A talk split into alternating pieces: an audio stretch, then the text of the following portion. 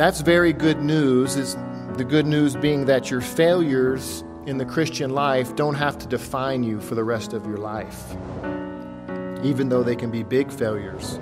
Um, Peter failed many times, and Peter's kind of known, unfortunately, maybe for us, maybe we shouldn't depict him like that, but Peter failed many times. Mark fails hard here, and so, and we all fail. We, we've all failed from one de- degree or another, and you give yourself enough time, you will fail hard.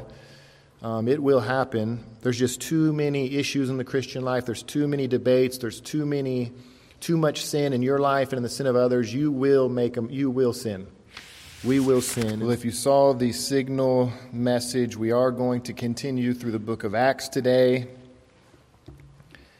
Pretty much halfway through the book, if you look at just a word count and chapters, maybe one of these days I'll break off and do a different topical message or something, but I'm enjoying Acts, and it seems like you kind of get caught up in the narrative, and there's not really good places to stop, so we'll keep going. Uh, if you want to go, go ahead and open up your Bibles to chapter fifteen, I'm just going to read the opening verse here, verse thirty-six, to kind of wet our whistles, and then we'll pray. The title of the message today is Paul's Second Missionary Journey, A Rocky Start. Acts fifteen, verse thirty-six says, "And after some days, Paul said to Barnabas, 'Let us return and visit the brothers in every city where we, where we proclaim the word of the Lord and see how they are.'" Well, let's pray.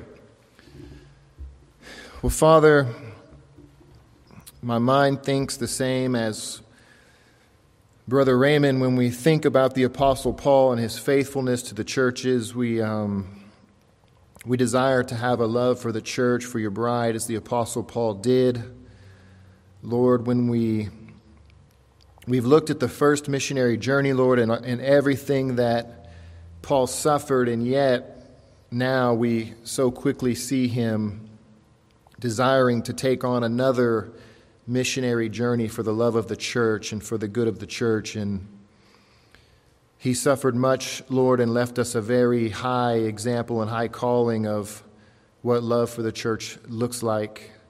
Lord, we pray as we read about the Apostle Paul and also these other men with him, Lord, that we would be stirred to sacrifice for the sake of your name, for the sake of your church, as As these brothers did. Lord, bless the preaching of your word today. Let it be good for us and a benefit to us, we pray in Jesus' name. Amen. Amen. Okay, so where did we leave off? Well, chapter fourteen, uh, the apostles, Paul and Barnabas, completed their first missionary journey. They made it all the way home to their home church there in Antioch. They were able to enjoy their time in fellowship with the, the home church that sent them out. They were able to encourage and be encouraged there in Antioch. Um, they were able to rest with the brothers, but it wasn't long before some trouble came to the church, and they weren't able to fully enjoy this rest they had, because some men came into the church teaching that you must be circumcised in order to be saved. And so the Apostle Paul had more work to do. Him and Barnabas uh, hotly debated these men, and they went so far as to take the journey down to Jerusalem, where the other apostles were, a three hundred mile journey. They went down to Jerusalem to Uh, gain the favor of the other apostles in this argument and to uh, settle this this debate once and for all. And thank God that every everyone agreed, that there was unity amongst the apostles. This this question of circumcision was put to rest, and all of the apostles had unity under the doctrine of justification by faith. And Paul and Barnabas were able to return home to their church and return to that peace uh, that they had there. And so they're back home, and they're resting, And the Apostle Paul, he gets the itch. The Apostle Paul gets the itch for another missionary trip. And so today we're going to begin what becomes known as Paul's second missionary journey. And that's why I entitled this message, Paul's Second Missionary Journey.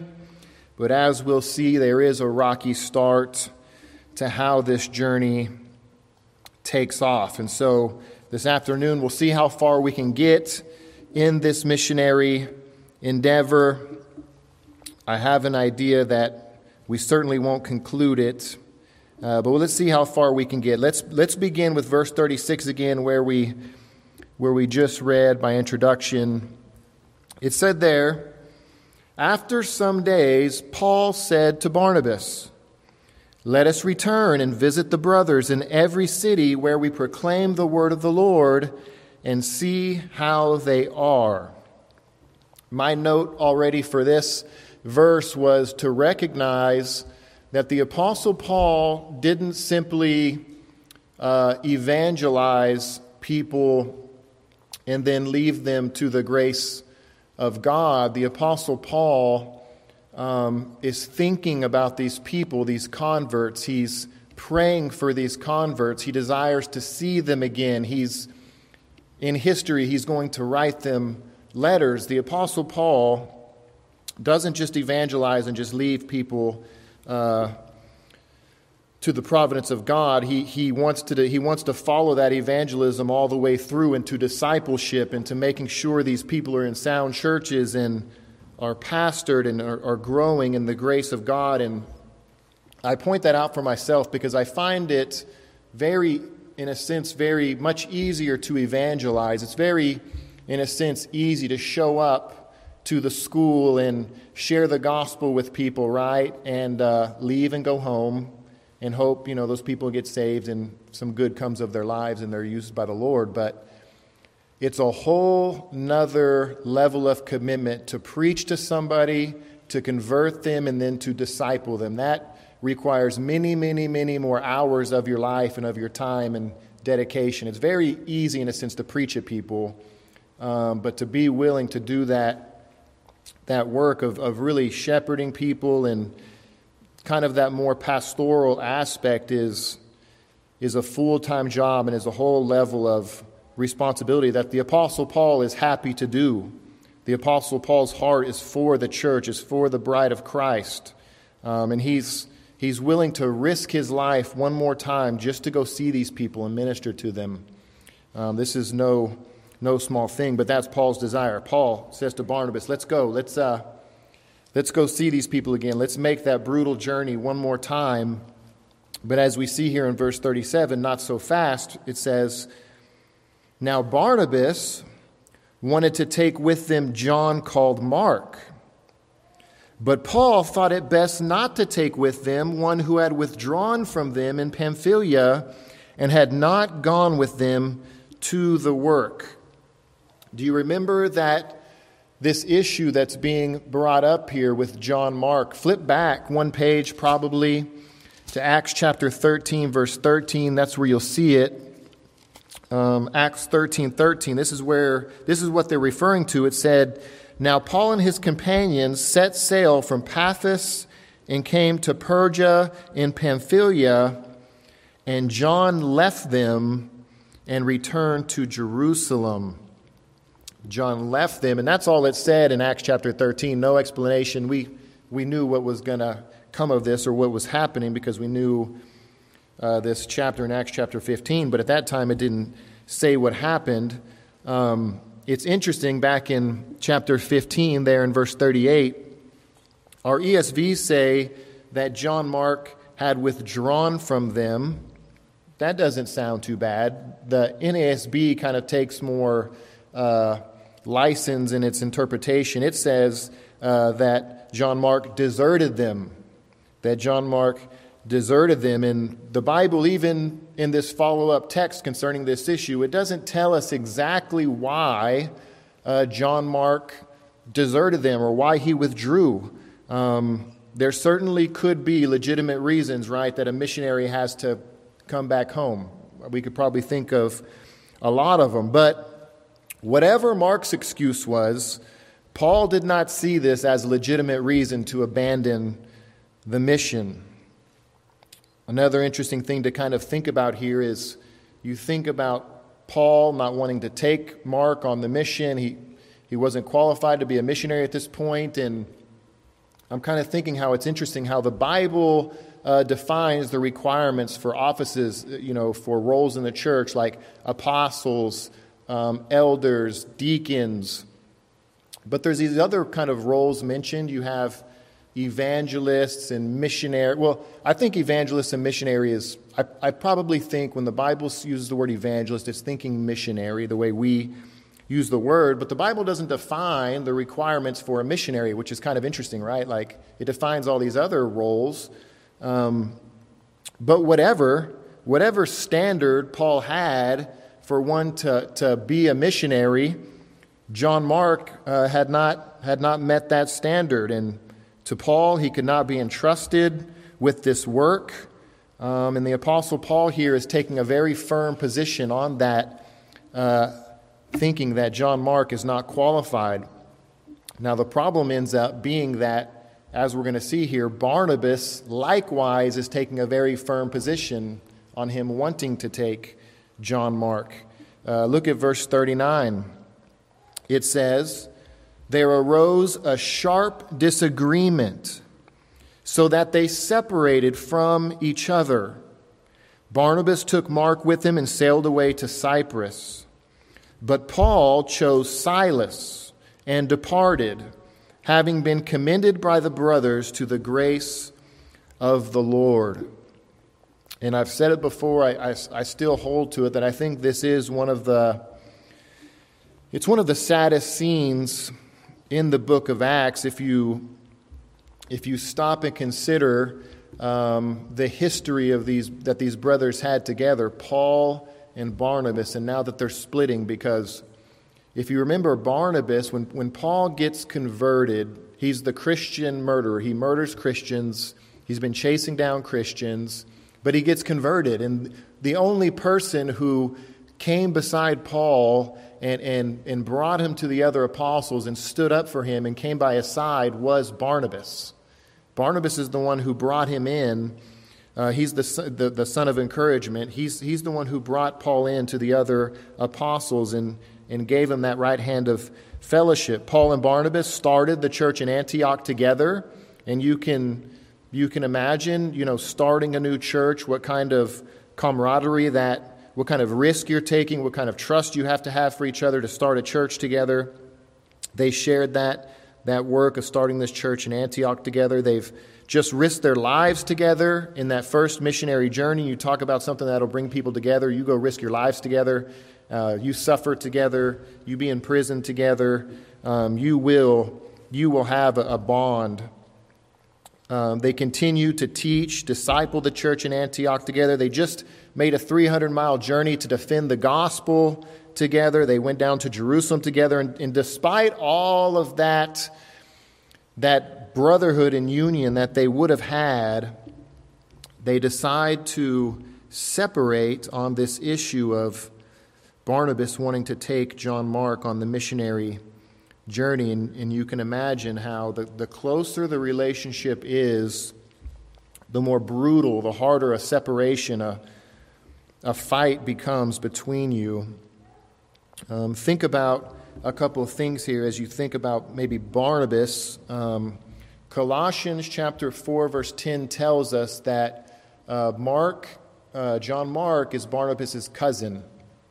So they're cousins, so they're family. So you can kind of imagine, I've seen how family, you make exceptions for family. You look at family a little different than maybe you look at other people. Um, yeah, I, I even noted the fact here how Barnabas himself has already shown maybe like kinks in his discernment armor. Uh, if you if you remember, Galatians two has already happened historically. So Barnabas has already had an episode where he was led astray. Uh, the Apostle Peter, if you remember, was breaking table fellowship because of the Jews who had come. And Barnabas was even led astray, it says. So Barnabas is already, he's compromised at a time, you know. And so maybe Paul is taking that into consideration. Um, but but nonetheless, Barnabas' judgment has has shown kinks in the past. But what at the end of the day, what we have here is the Apostle Paul having to make a very tough decision. And obviously those kind of decisions have to be made at times. As leadership in the church, you have to make decision of what's good for the gospel, what's good for the protection of the church. And the Apostle Paul knows that he needs a faithful brother that can be entrusted with not only the gospel, but his very his very life.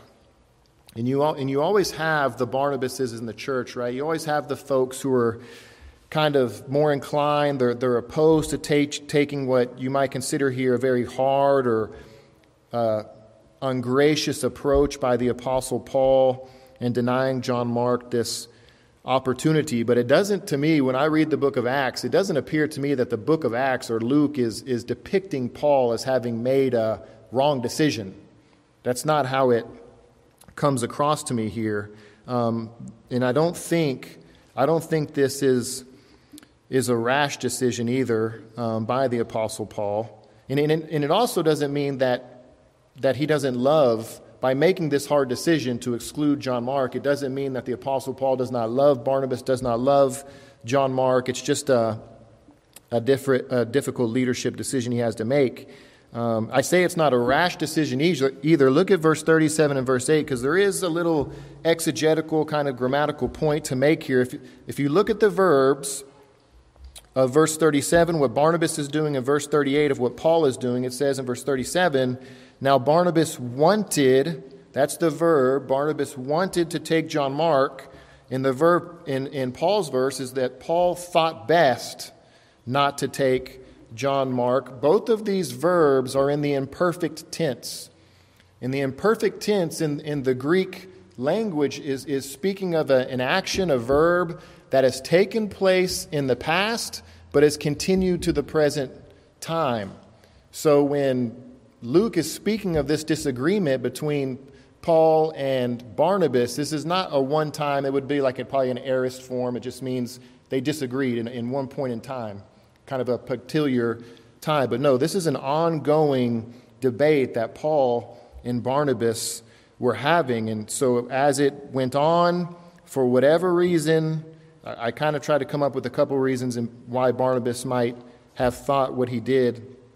But for whatever reason, Barnabas just not, would not submit to the, the thinking in Paul's judgment. And so the bad news is that these dear And certainly they were the dearest of brothers. They separated on, on bad terms. But the good news is, and I have a little section here to consider this, the good news is that these, these relationships will be restored. Not just Paul with Barnabas, because that might seem like the easier one to restore, but also Paul with Mark as well. Um Paul's going to write, you know, Paul's going to write these epistles to these churches. And in three of his epistles, he's going to mention John Mark in, in a favorable, favorable way. Um, and I actually wrote down my favorite one. It's at the very end of Second Timothy, uh, right at the end of Paul's life.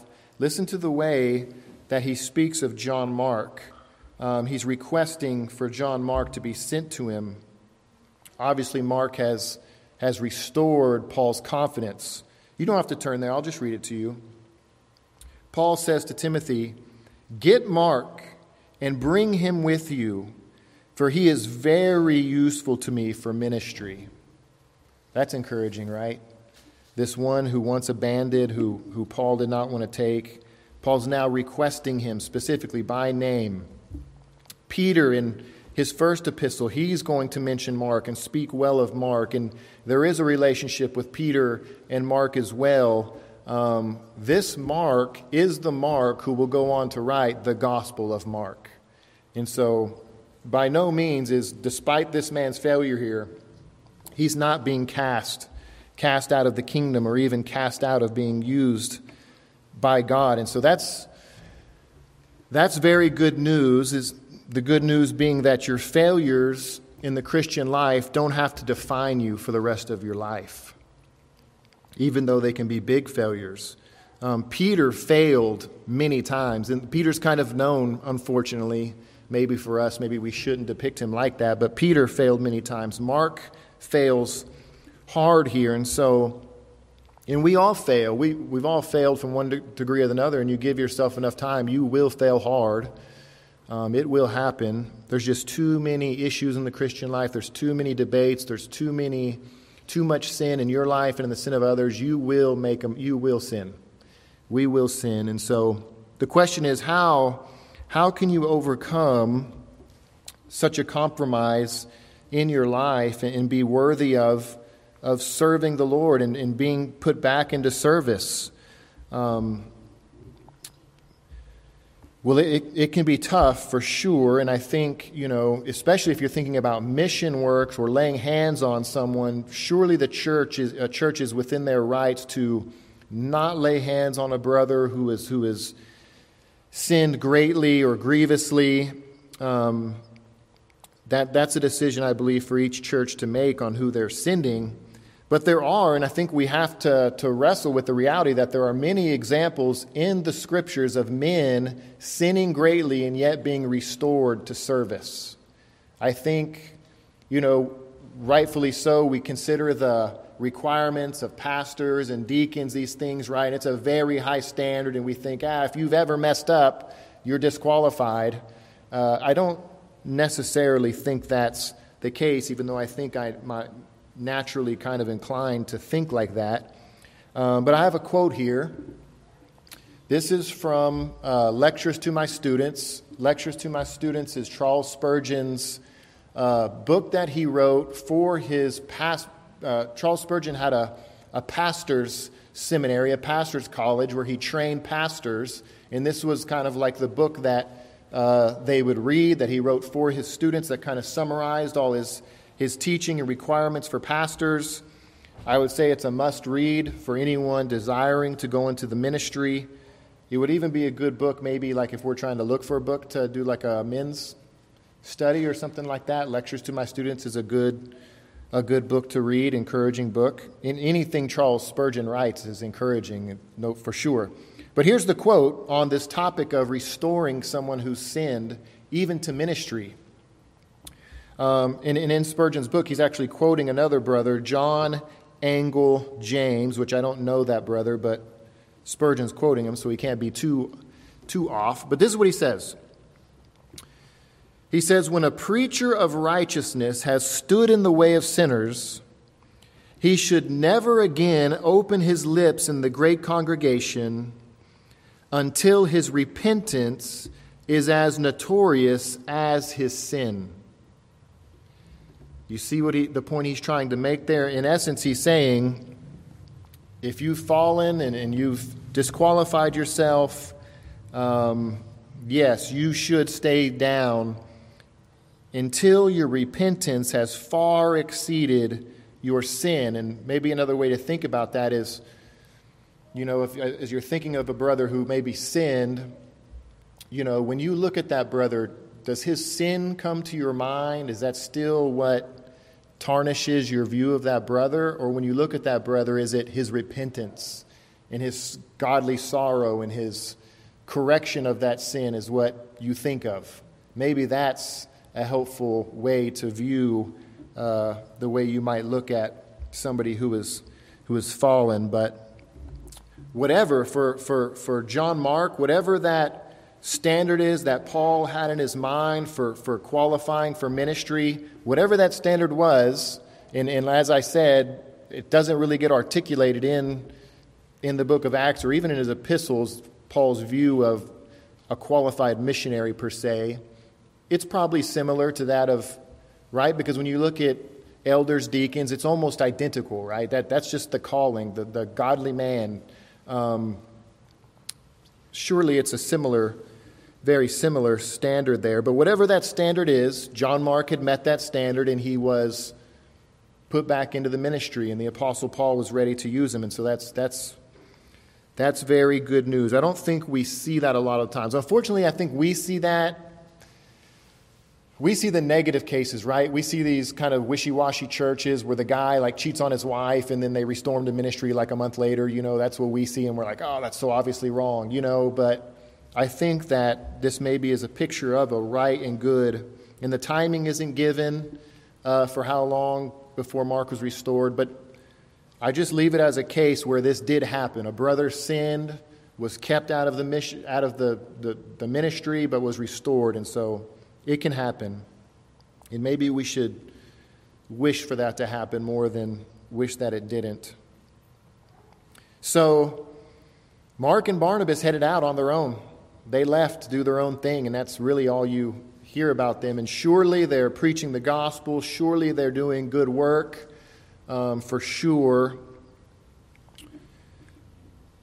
Pray that the Lord graciously blessed that work. But this brother's going to take Barnabas' place. This, this brother named Silas.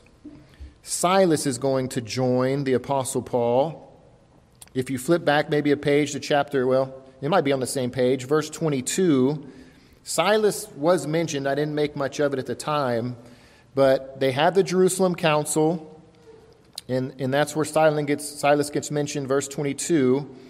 It says, "Then it seemed good to the apostles and the elders with the whole church to choose men from among them and send them to Antioch with Paul and Barnabas. They sent Judas, called Barsabbas, and Silas, leading men among the brothers." So he's mentioned there as a, as a leading man, somebody who the whole church affirmed, his brother Silas.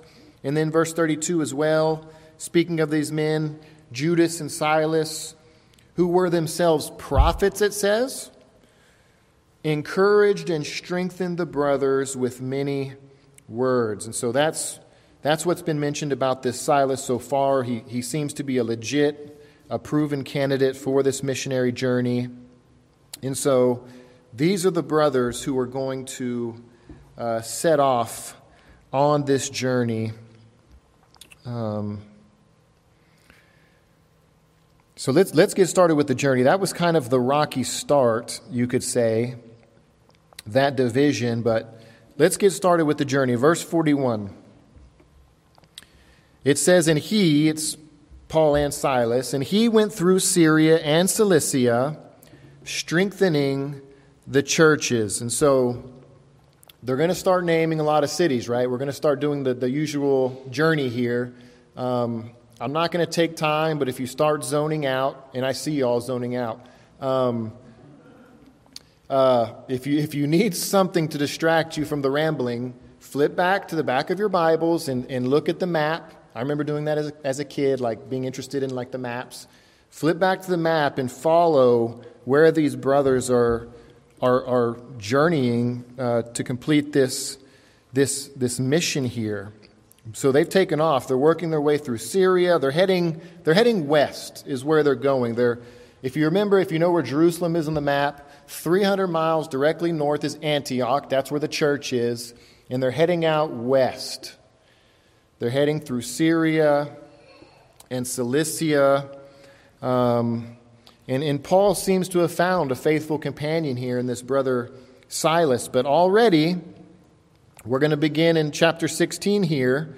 He's going to pick up another faithful companion. And, and as the way you hear of this brother, the way Paul describes this brother, he may be a more faithful companion than even Silas. Um, look at verse one. It says, "Paul came also to Derbe and to Lystra, and a disciple was there named Timothy, the son of a Jewish woman who was a believer, but his father was a Greek." So now we meet Timothy, and of course this is the Timothy. This is the Timothy who the Apostle Paul is going to write those couple of epistles to. Uh, Timothy is actually going to become the pastor of the church in Ephesus for a time. Uh, that's the church that Paul will, will found in Ephesus.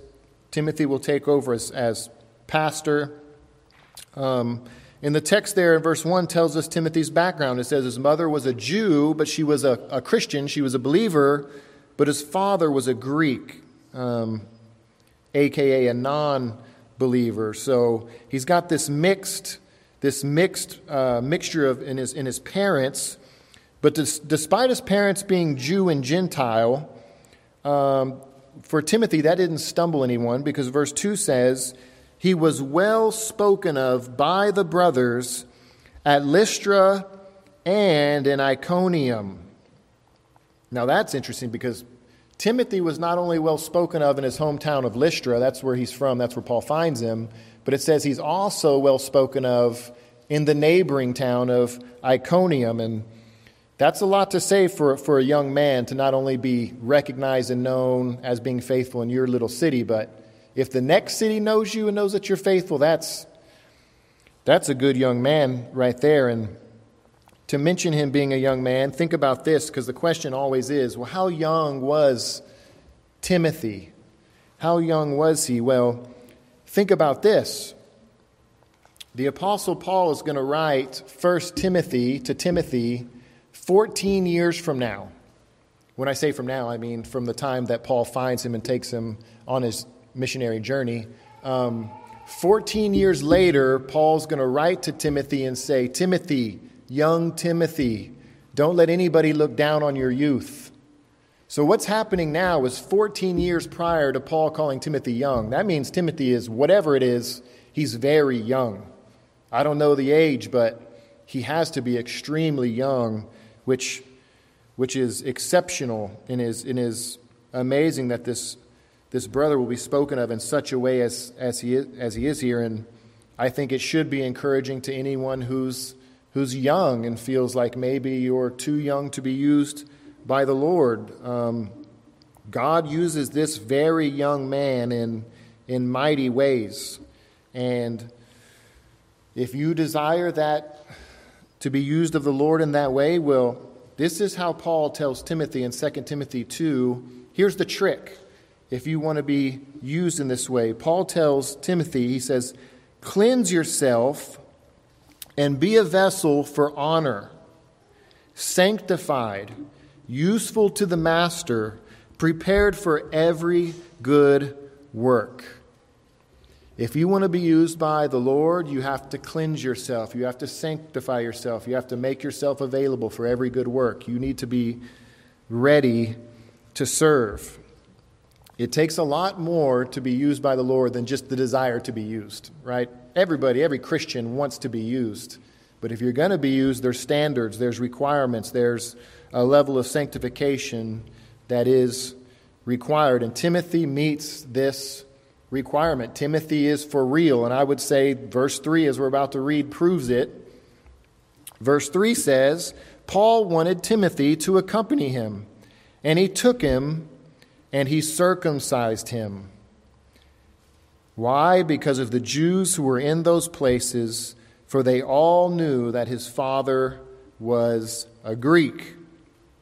The obvious question that comes up here is, why has the Apostle Paul already forgotten everything that just happened in Acts chapter fifteen? Uh, you remember the Jerusalem Council? What was the debate at the Jerusalem Council? Well, it was the issue of circumcision. Is circumcision necessary? And the definitive answer of the, the, the Jerusalem Council was no, circumcision is not necessary. And then what do we find? We're not even out of chapter fifteen yet. Or no, we are. We just left chapter fifteen, but already one page flip in Paul circumcising Timothy. Right? That's weird. Why? He just said we don't need to do that. Well, why is he doing it? Um, that's, that's always the question that comes up here.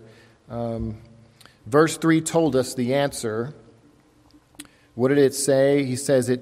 He circumcised him because of the Jews who were in those places, for they all knew his father was a Greek. So the reasoning is Paul is trying to be weary of the consciences of those whom he's attempting to minister to. We've made the point every time Paul travels is that the first place he goes is to the synagogue. The first place Paul goes to preach is to the Jews, and, and you know, if you remember the requirements and the way the the synagogue is is divided up, uh, the the the God-fearers, um, they are they are not in the same area as the Jews who have been circumcised. If you haven't been circumcised, you're not is it's like you would be out in the foyer from here listening to the sermons, right? And, and that's the kind of separation that there was. There was literally a wall. And if you weren't circumcised, you weren't coming in. But Paul's desire was that the gospel would come in, that Timothy could come in and, and be right there for the preaching, for the teaching, for the ministering to the Jews. And so what would it take for that to happen? Circumcision. Circumcision. And Timothy, that's why I say Timothy was for real. Timothy was willing. He was willing to remove any possible hindrance of being heard by the Jews. Paul obviously was not circumcising Timothy for his justification. Uh, Timothy was already saved. He was already a thriving, fruitful Christian. Um, Paul was attempting to live out. Let me read to you First Corinthians chapter nine, verses nineteen through twenty-one. This is how Paul thinks about missions. This is how Paul thinks about how to relate to everyone who he's attempting to minister to. Verse nineteen, Paul says, "For though I am free from all, I have made myself a servant to all, that I might win more of them. To the Jew I became a Jew in order to win the Jews. To those under the law I became as one under the law, though not myself being under the law, that I might win those under the law. To those outside the law I became as one outside the law, not being outside the law of God, but under the law of Christ, that I might win those outside the law." And so the Apostle Paul's mindset is, I will do whatever it takes. I'll culturally adapt to whatever group I'm working with, obviously assuming that he's not violating some moral command of God. But as far as, um, you know, these ordinances of, of Old Covenant uh, laws like circumcision, Circumcision is nothing. Uncircumcision is nothing, right? That's not the point. The point is the motive. And Paul's saying, if your motive is to preach the gospel to the Jews, that's a good reason to be circumcised. That does not invalidate the prohibition of circumcision. It's that would be a good thing to do. So Timothy is circumcised. And so now we have Paul, we have Silas, we have Timothy as the missionary team, and then verse four here, verse four is going to mention how they are encouraging the churches that they're visiting. Verse four says, "As they went on their way through the cities, they delivered to them for observance the decisions that had been reached by the apostles and elders who were in Jerusalem.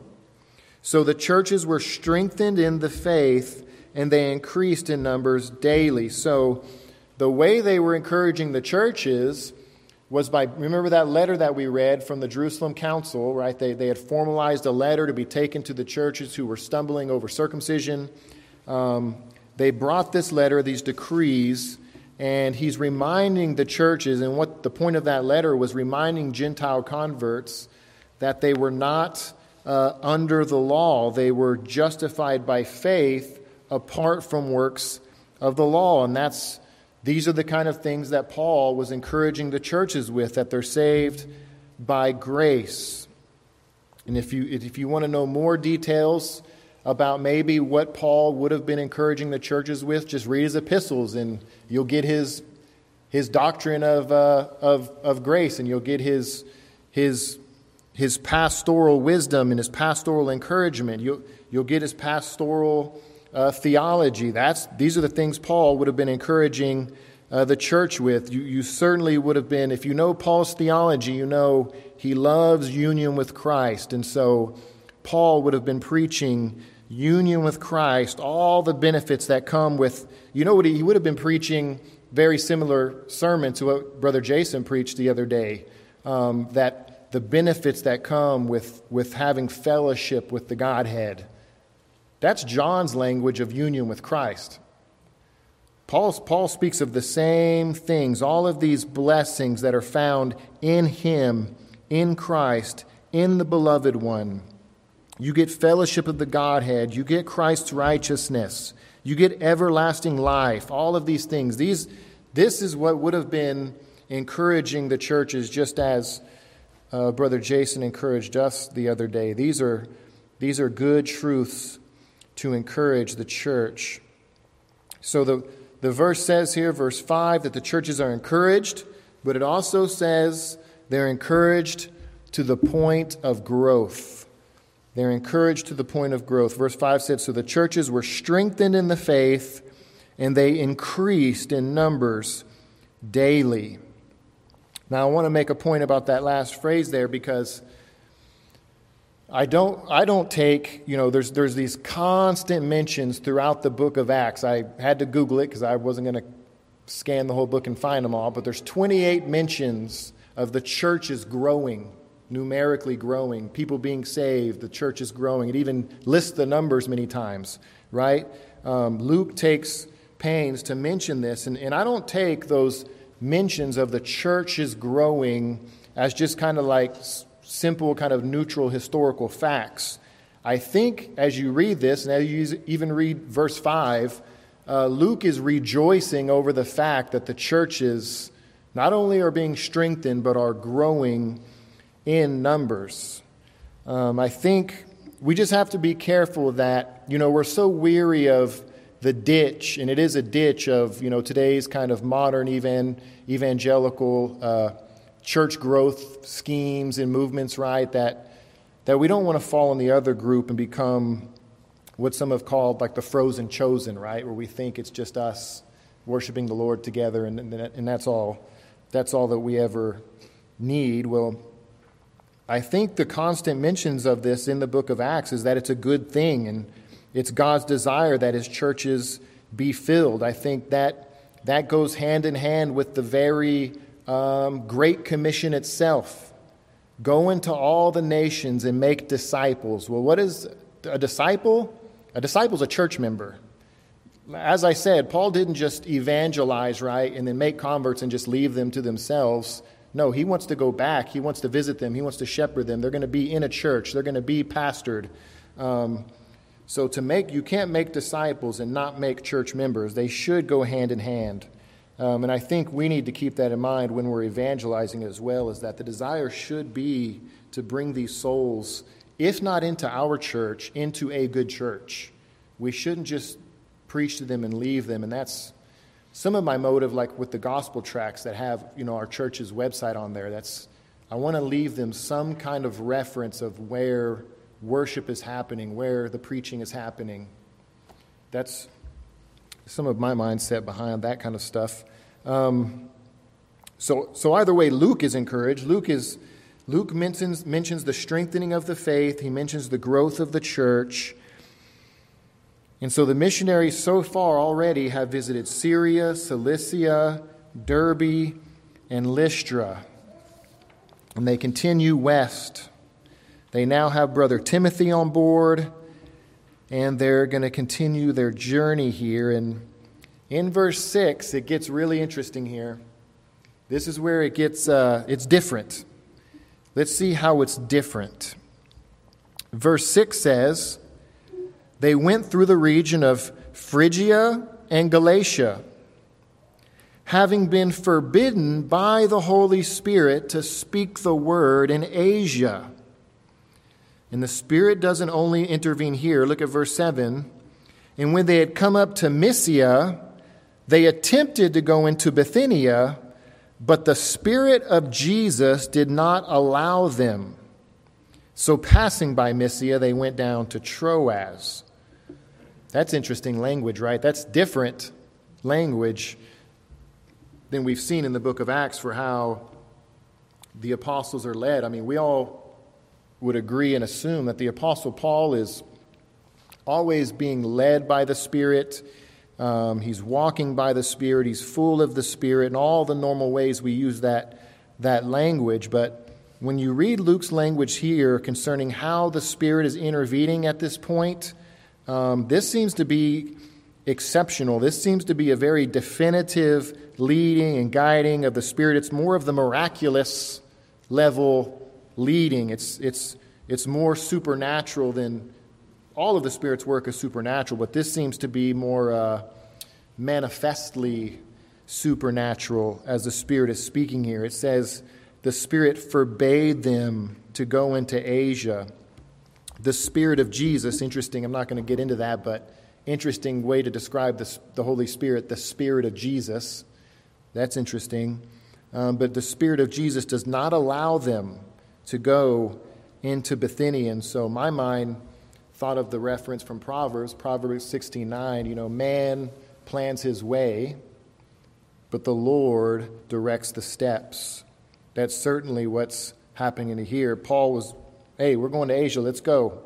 Spirit says, nope, nope, y'all are going somewhere else. And and and certainly you don't want to take um, the Spirit forbidding them to go into Asia as somehow God being prejudiced to, to Asians or Bithynians or something like that. That's certainly as if you don't want to think that God doesn't want to save the people in those those areas, even though I would caveat that by saying God is certainly within his rights to judge a nation if he wants and prevent the gospel from from going there. He has he has done that in time, but but the gospel will go to Asia um, in, in Paul's very next uh, missionary journey. In his third missionary journey, he's going to go to places like Laodicea, Colossae, Philadelphia, Sardis, Thyatira, all these places we know, it, we've read about, that the gospel goes to. Paul will Paul will eventually make it to Asia. So it's not that God doesn't want his gospel in Asia.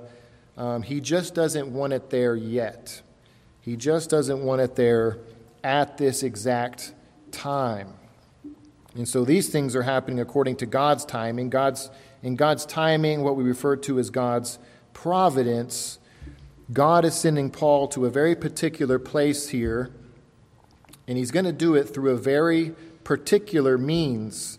Um, look at verse nine. The means here is almost as exceptional. It's almost as mysterious and supernatural as the means by which he forbade Paul to go to Asia.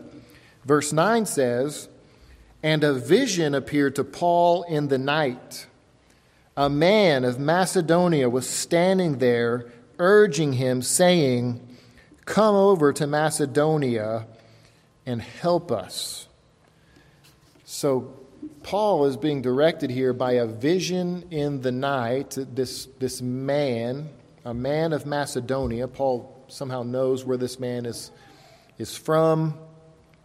Maybe he can detect in the language and the dialect or something, but this man is asking for help. And what kind of help is this man asking for? Well, he's not asking for Paul to come over and, and uh, utilize his tent-making skills so that they can have some nice tents to live in. He's not asking for clean, fresh water, show us how to dig wells. This man is, in this vision, is asking the Apostle Paul to come and to bring the most important thing that there is in the world, and that is the gospel of Jesus Christ. Um, the apostles understand this. Look at verse ten. It says, "When Paul had seen the vision, immediately we sought to go into Macedonia, concluding that God had called us to preach the gospel to them." So they understood what, what help was being requested from this, this vision, and, and they immediately head out to Macedonia. But they don't head out to Macedonia without before picking up a new missionary there in verse ten. Did you did you pick up on that? The new missionary in verse ten. Who who's the new missionary that just got picked up in verse ten there?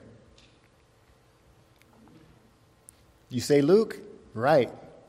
It's Luke. And how do we know that? Because you see the, the plural being used there. Immediately we sought to go into Macedonia.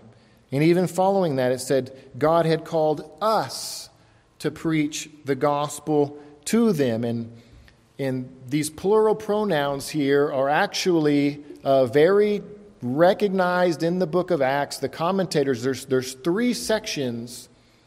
There's three sections in the book of Acts where plural pronouns start being used. And they, instead of saying Paul went here or Paul went there, it says we went here and we went there. And so these are called, uh, the, the commentators actually call these the we sections of Luke.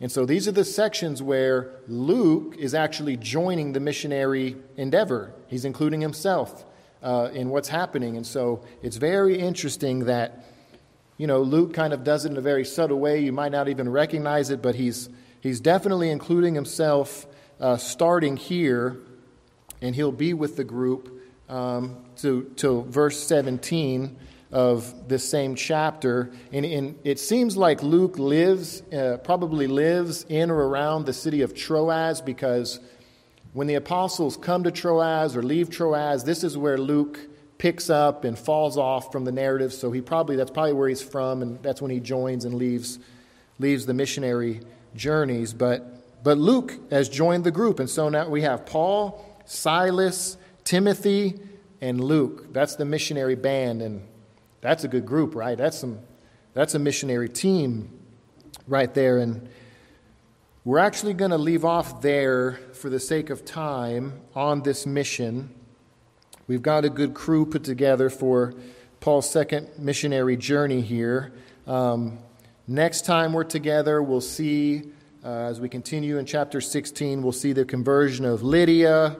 We're going to see Paul and Silas get arrested. That's going to lead to the uh, the Philippian jailer uh, being converted, uh, if you remember all of those scenes. So that we'll do that next time. But let me just end by way of application here. What kind of application? And I have to kind of be uh, intentional about the application, you know, because we're we're reading through a historical narrative. It's like reading through a lot of the Old Testament. It's not like Galatians or Hebrews where the, the- theological application is there. We kind of have to be intentional about it when you're just reading through uh, a narrative, like, and we're going so fast. Um, but the first point of application is.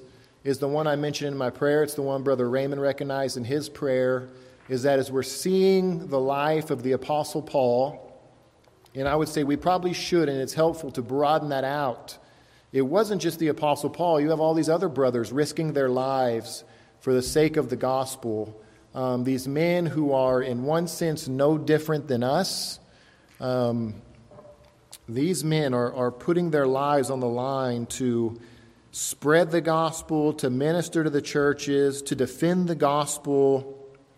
These, these brothers love the church, and these have to be put there, at least in part, as setting an example for us of how we should love the church. We should give our lives to the church. We should sacrifice for the church. Not necessarily, not all of us will be missionaries, um, but if not a missionary, Uh, the desire should be to support missionaries, and, and at the least, at a local level, the, the one another's are in the Bible for us to uh, love one another in all the ways the Bible says that we should love one another. So we all have a part. We can all love the church of God with the zeal that Paul had, um, and we can all do that, in essence, in different ways.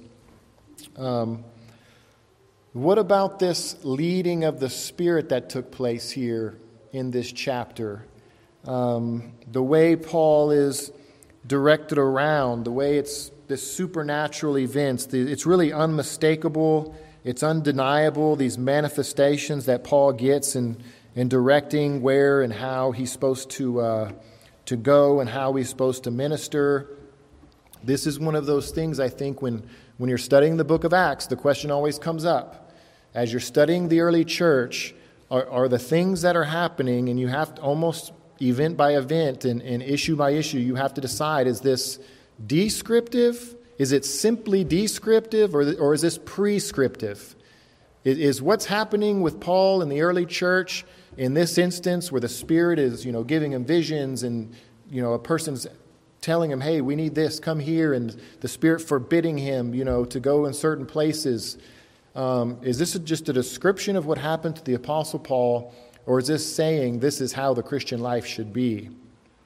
Um, that's a question we always have to ask, and it's a question that gets asked when these kinds of uh, events happen in the book of Acts. I think um, most of you know me well enough to know that I consider this to be an exceptional um, event in the way the Spirit's choosing to intervene in Paul's mission here. I mean, even in the book of Acts, this seems to be exceptional, and the Spirit's doing crazy things all throughout the book, but yet in this instance, it, it seems to be exceptional. But um, with that being said, even to throw throw a bone out to my continuationist brothers here, you know, is it possible that if somebody is is is so living by faith in such an exceptional way and risking their very life for the gospel to minister to places that have not had the gospel, is it possible that with that exceptional exceptional uh, walk of faith and leap of faith that the Spirit would work exceptionally in that person's life? I wouldn't say it's it's impossible. I wouldn't say that's not possible. I, It almost seems fitting to me that the Spirit would provide that exceptional work of faith was an exceptional help.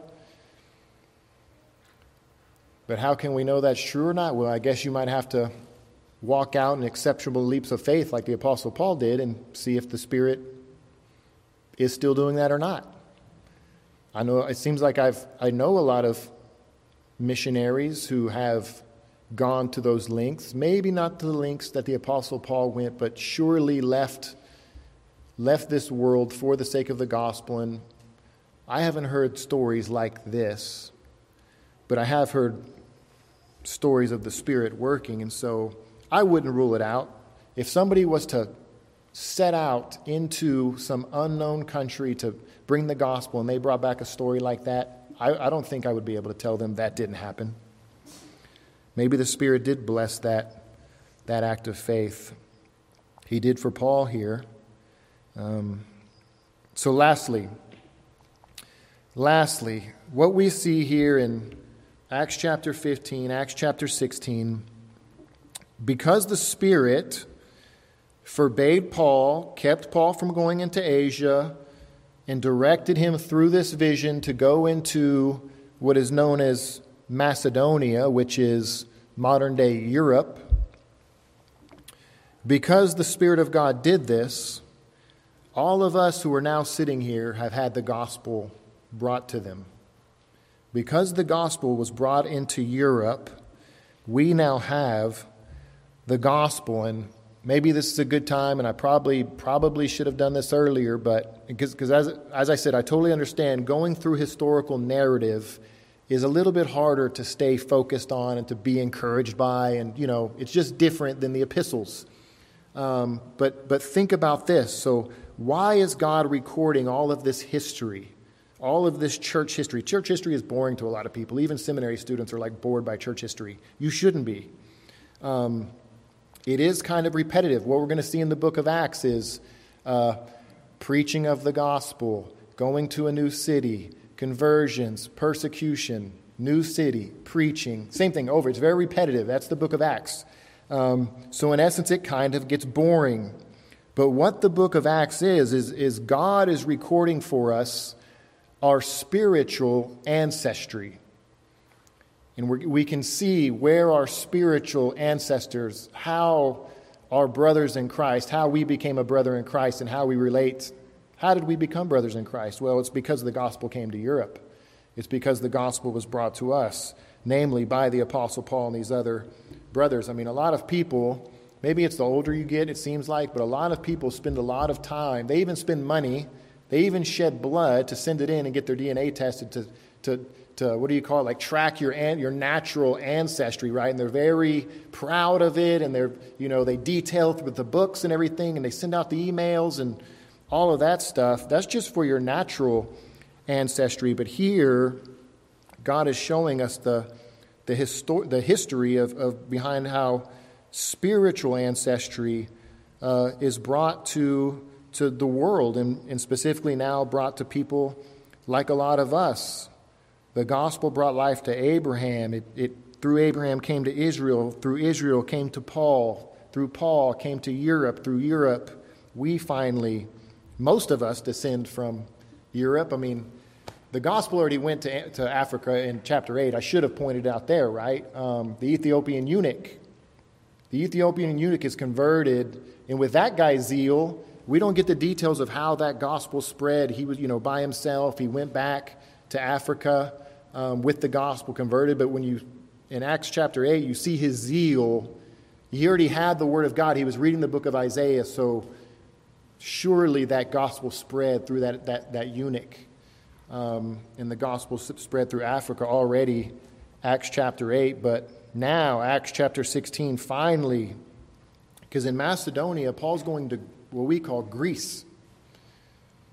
right? So the gospel's going to Europe.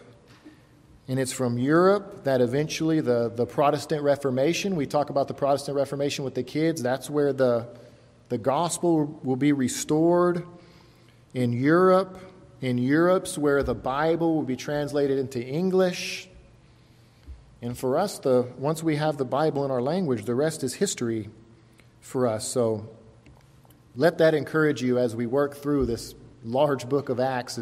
That's what we're tracing. We're tracing how the good news is spread throughout the world. And now we get to kind of bring it home for us who are of European descent of how the gospel came to us. It was through these missionary and, and journeys. So let's pray.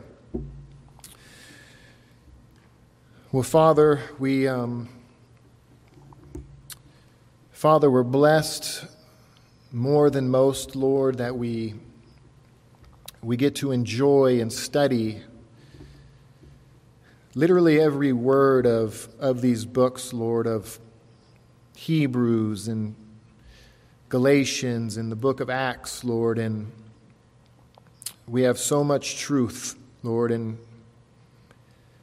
our lives should be so much different, Lord. We pray that your Spirit, Lord, would work in us, Lord, that would bring fruit from all this truth.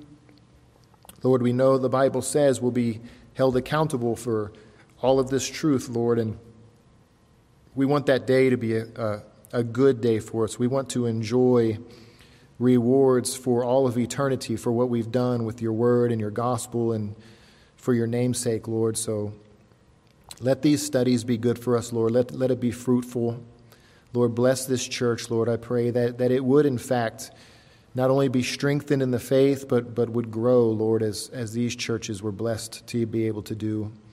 Lord, have, have mercy on us, Lord, and, and continue to watch over us. We thank you for keeping us. In Jesus' name, amen. Amen. Well, let's take up the supper. And today, I actually want you, I don't normally require you, normally I try to allow you to rest where I'm at in the Bible, but turn to First Corinthians chapter six. We normally are in First Corinthians already because, as you know, in First Corinthians chapter eleven, that's where Paul lays out for us the practice and the procedure of the Lord's Supper. But I want you to turn to First Corinthians chapter six, verse nine, and this is a text worth turning to. It's very important for actually many reasons. But today I'm going to relate it to the supper because when we celebrate the Lord's Supper, obviously what we're doing is we're looking back and we're being reminded of and we're drawn to the historical act of Jesus Christ dying on the cross. He's laying down his life for his people, and And you can't get beyond, and, and you should recognize when, when you look at the bread, when you look at the wine, that this is directly recalling the, the brutality of his death. Jesus did not die quietly in his sleep. Jesus was brutally murdered. His flesh was opened up, his flesh was torn, his blood was spilled, and that's, that's the imagery that's given to us in the supper. And what's the result of this brutal death and this brutal sacrifice? Well, the result of that sacrifice is, for us, good news. It's salvation. It's forgiveness of sins. It's union with him. It's union with him in his resurrection. It's all of these things. And normally when we think of forgiveness of sins, we always reference forgiveness of sins, but we normally reference it in this very vague, general sense, right? Like our sins have been forgiven, and that's true and that's good. But at times, the Apostle Paul gets very specific. In First Corinthians chapter six, verses nine, really ten and eleven, get very specific, and I want you to put your eyes on it, because Paul's going to go to the point of listing specific sins here. First Corinthians chapter six, verse nine. Do you not know that the unrighteous will not inherit the kingdom of God? Do not be deceived. Neither the sexually immoral, nor idolaters, nor adulterers, nor men who practice homosexuality, nor thieves, nor the greedy, nor drunkards, nor revilers, nor swindlers will inherit the kingdom of God. Now, First Corinthians chapter six is a, a bad news, good news section of Scripture, and that's the bad news. That is the bad news. And, and when we look back at our lives prior to Christ, we can all see ourselves somewhere in that list. And if you don't think you see yourself, well, if you were not worshiping the Lord, whatever it was you were worshiping, because you are a worshiper, we're made to worship, we worship. And if it's not the one true and living God, you're worshiping either yourself or some sin or some false god, but you were an idolater. Prior to Christ, you were an idolater. You're in this list, and you would not have inherited the kingdom of God in your sin. So we can all find ourselves in First Corinthians six nine, and that's the bad news. Don't deceive yourself. The sec- all these people will not inherit the kingdom of God. But what's the good news? Verse eleven is the good news. Paul's able to say to the church in Corinth, "And such were some of you, but you were washed, you were sanctified, you were justified in the name of the Lord Jesus Christ and by the Spirit of our God." And so what we're celebrating today in the Lord's Supper, the, the death of Jesus Christ, because of the death of the Lord Jesus Christ, because of the renewing work of the Spirit, we were some of those things. That's what we're celebrating. That's what the death of Jesus Christ did. It gives you salvation. It gives you forgiveness of all of those sins, the very worst of sins. When you read through that list, it's some of the worst sins there are. But because of the death of Christ, we have forgiveness of those sins, and that is very good news. And so think about that good news as we partake of the supper, that your worst of sins, and don't be afraid to recall them to mind. I know a lot of times we like to leave them, and that's what I was saying in the general category of, yeah, I used to sin real bad. But if you think about the depths of your depravity and some of the worst sins that you committed, and, and they're heinous and they're shameful, but the good news is that's what the death of Jesus Christ gained. The worst of sinners. The Apostle Paul, who wrote this, was a murderer. He was murdering Christians. Um, you probably were not murdering Christians, but your sins can be forgiven, and you can rejoice that the shedding of blood and the tearing of the Son of God's flesh brought us forgiveness of sins. And if you're not a Christian and you have not had those sins forgiven, this is a symbol of where the forgiveness of sins is found. And so it was very good and right that we looked at with the children today. Um, Solus Christus. Our faith is in Christ alone and nowhere else. You're not going to find forgiveness for your sins anywhere else other than the death of Jesus Christ. And so it should be your desire. It's almost as if the Apostle Peter could have said, you know how he said, uh, we must be saved. Well, you must take the Lord's Supper. If you're not taking the Lord's Supper, that means that you have not even been affirmed of being a part of the body of Christ. And that you should wonder, why am I not being affirmed as a Christian? Why is my profession not convincing whoever, my parents, my pastor, whoever, Um, that I am in fact a Christian? But you must be a Christian. You must be saved. You need to be taking the supper. You need to be a member of the church. Um, the, the church is the body of Christ. If you're not a member of the body of Christ, that should terrify you. That you're outside of the covenant. You're you're outside looking in. And you and you may be a child. You may come to church. You may feel like you're you know you're in. You're part of the covenant. Well, if you're not partaking of the supper, you're not. And if you are a Christian, you're not partaking of the supper, that's a whole separate issue. Um, work with your parents through that issue. Um, if you're older and not partaking, that's not a good thing either. That needs to be worked out. But But if you're not taking the supper, if you have not been baptized, if you're not a member of a church, that is, is a scary place to be. And so the good news is um, it's not hard to get where all of us, there's nothing special about any of us. We get to enjoy the Lord's Supper. We get to enjoy the, the fellowship of being a church member. We get to take the supper by grace. None of us were good enough people to put it, put off our sins in and of ourselves. Um, we sin just like you do. We understand sin. Your sin is nothing strange to us. Um, but that sin needs to be forgiven. And so if you're not a Christian, let this be a reminder of what you need to be partaking of. And we pray that you would. But let's uh, let's play a song and, and let's think about the good news of all of the sins that Jesus Christ purchased for us on that cross.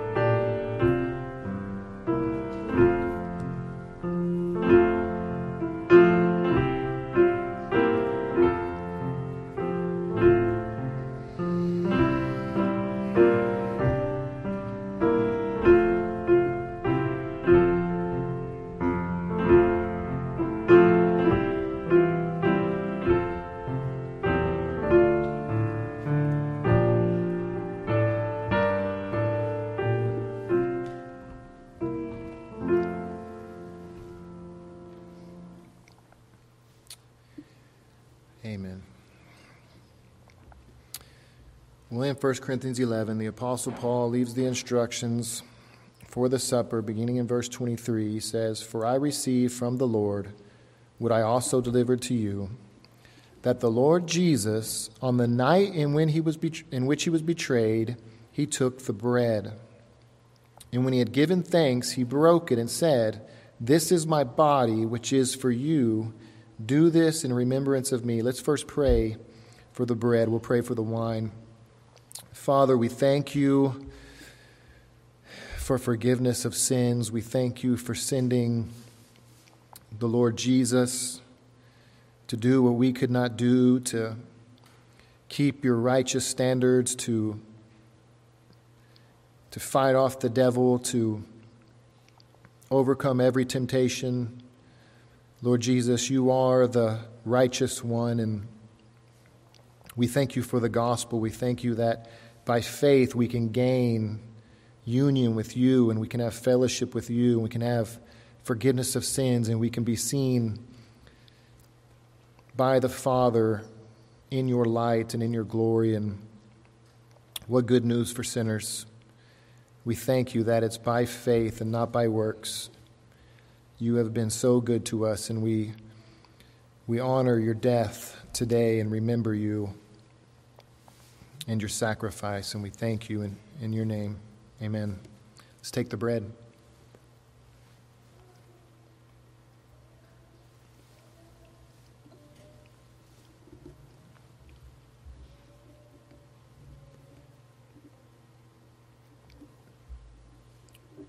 It says, "In the same way also he took the cup after supper, saying, 'This cup is the new covenant in my blood. Do this as often as you drink it in remembrance of me.'" Let's remember the shedding of Christ's blood. Let's take the cup.